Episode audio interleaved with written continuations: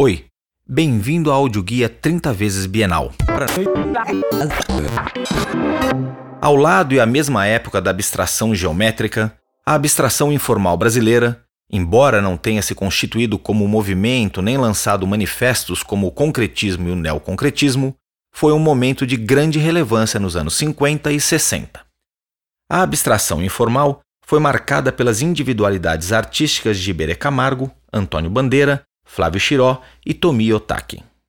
Estes artistas respondiam aos últimos apelos da escola de Paris e, de certa forma, representavam o início do nosso desligamento artístico do contexto artístico europeu. Em suas obras, formas e cores se afastavam da realidade e passavam a representar a si próprias. Se em Iberê e Xiró o informalismo encontrava sua expressividade mais intensa e mesmo violenta, em Bandeira e Otaki ele se manifestava na sua forma lírica. Ao contrário do concretismo e neoconcretismo, a abstração informal esteve mais identificada com a pintura, embora não seja difícil encontrar paralelos na escultura de Maria Martins e Franz Krajberg, cujas formas sugerem elementos da natureza. Seja através de formas orgânicas ou ações gestuais, a abstração informal tal como a geométrica, recusou a figuração. Mas também recusou a ortodoxia das formas geométricas em prol de formas imprevistas, entendidas também como manifestação da subjetividade do artista. Daí, ora sua intensidade por vezes dramática, ora sua delicada dissolvência cromática. Esses abstratos geométricos e informais representam o modo como a arte brasileira respondeu ao fenômeno artístico fundamental do século XX, que foi a arte abstrata. Já no final dos anos 50 e principalmente a partir dos anos 60, com a disseminação global da cultura norte-americana, a linguagem pop vai ser a forma artística de tratar os temas da cultura urbana brasileira, que progressivamente vai ingressando no plano da cultura de massas e da indústria cultural. Elementos novos e tradicionais se fundem nas obras dos artistas, por meio de uma linguagem figurativa altamente elaborada e que se apropria da linguagem da publicidade, da fotografia e do cinema. Essa nova produção pretende atingir diretamente o espectador com grande impacto visual e que muitas vezes incluiu crítica tanto política quanto à sociedade de consumo. É assim o trabalho de Rubens Gershman, Cláudio Tosi, Carlos Vergara, Marcelo Nietzsche e Antônio Manuel. Os anos 70 vão ampliar ainda mais as possibilidades artísticas já iniciadas nos anos 60. As operações conceituais, que vinham principalmente de Marcel Duchamp, se tornam um modelo das obras do período.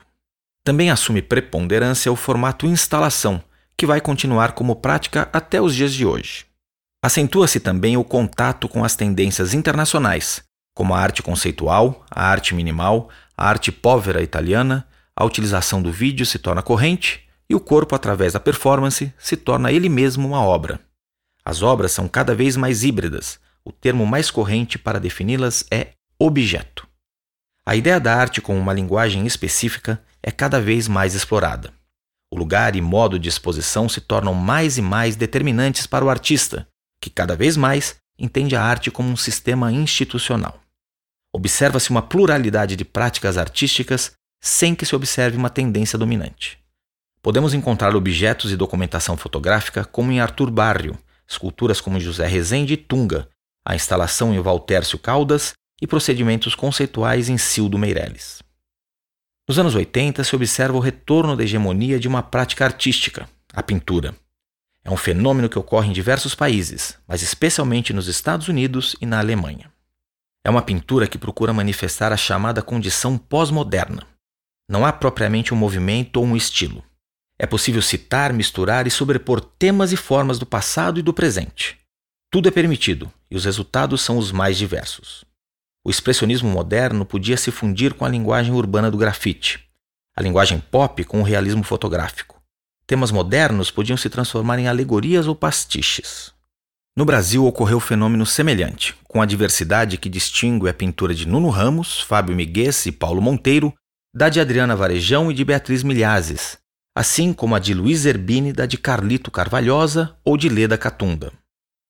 A atualidade contemporânea, marcada mais e mais pela ampliação sem limites das práticas artísticas iniciadas nos anos 60 e 70. A diversidade e multiplicidade são regras, como se cada artista desenvolvesse sua prática particular. não encontramos mais nenhuma forma de movimento ou manifesto como ocorreu até os anos 60, e também não há nenhuma prática hegemônica. E mesmo na obra de um só artista, podemos encontrar as práticas mais diversas, como instalação, vídeo, performance, desenho, etc.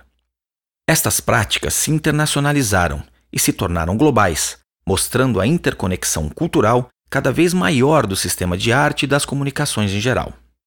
Os assuntos podem ser e muitas vezes são locais, mas expressos sempre na língua franca contemporânea, que engloba todas as linguagens sem exceção. A contemporaneidade é cada vez mais ampliada e inclusiva, e marca também o progressivo e expressivo ingresso da arte brasileira no contexto global de museus e exposições. Praticamente não há exposição que se pretenda representativa da atualidade contemporânea que não inclua um ou mais artistas brasileiros, onde encontramos, entre outros, os nomes de Laura Lima, Cíntia Marcelli, Rodrigo Braga, Tatiana Blas, Rubens Mano e Marilá Dardot.